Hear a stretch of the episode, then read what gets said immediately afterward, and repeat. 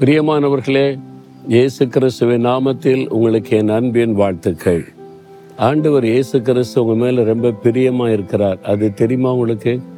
சிலர் வந்து என் மேலே ஆண்டவருக்கு அன்பும் கிடையாது அக்கறையும் கிடையாது. அந்த மாதிரி ஒரு எண்ணம் உண்டாகும்.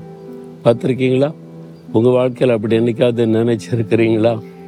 நான் ஊழிய பாதையில் சந்திக்கும் போது சிலர் வந்து சொல்லுவாங்க ஆண்டவருக்கு என் மேலே அன்பே கிடையாது பிரதர் அங்கு என் மேலே ஆண்டவருக்கு அக்கறையே கிடையாது. ஏன் அப்படி சொல்கிற அப்படின்னு கேட்டால் நான் கேட்குற உடனே ஆண்டவர் தருவதே இல்லை. என் வாழ்க்கை பாருங்க இப்படி தான் இருக்குது. அப்படின்னு தன் வாழ்க்கை குறித்து விரக்தியோடு சொல்கிறவங்க உண்டு. அது உண்மையா? ஆண்டவருக்கு உண்மையாக அக்கறை இல்லை அப்படின்னு நினைக்கிறீங்களா? வசனம் என்ன சொல்லுது? ஏசை அறுபத்தி ரெண்டாம் அதிகார நாலாம் வசனத்தில் கத்தர் உண்மையில் பிரியமாக இருக்கிறார் உன்னுடைய தேசம் வாழ்க்கைப்படும். கத்தர் உண்மையில பிரியமா இருக்கிறார்.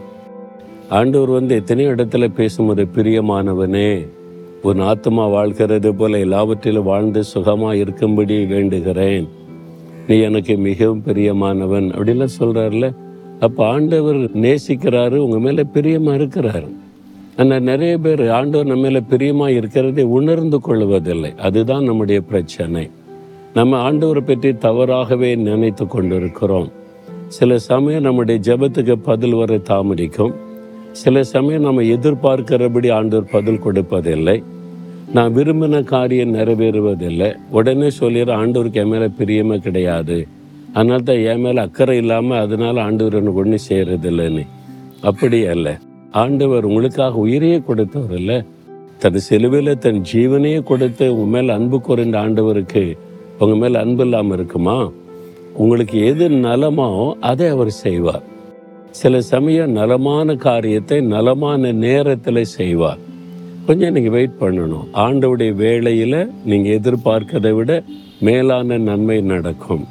சரியான நேரத்தில் ஆண்டவர் தன் அன்பை உங்களுக்கு வெளிப்படுத்துவார்.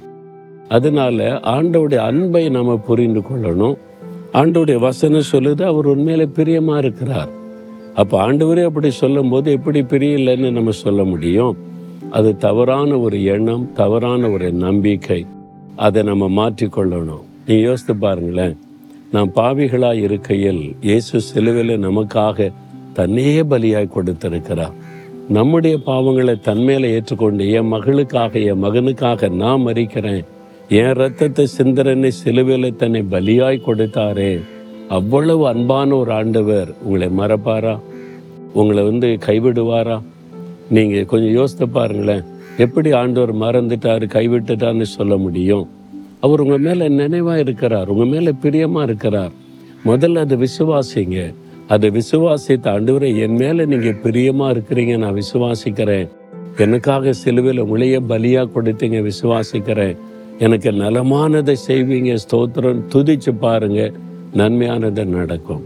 நீங்கள் ஆண்டவுடைய அன்பை சந்தேகப்படுறது முறுமுறுக்கிறது ஆண்டவரை குறை சொல்கிறது அதனால ஆண்டவருடைய ஆசிர்வாதம் தாமதிக்கிறது தடைப்பட்டு போகிறாரு.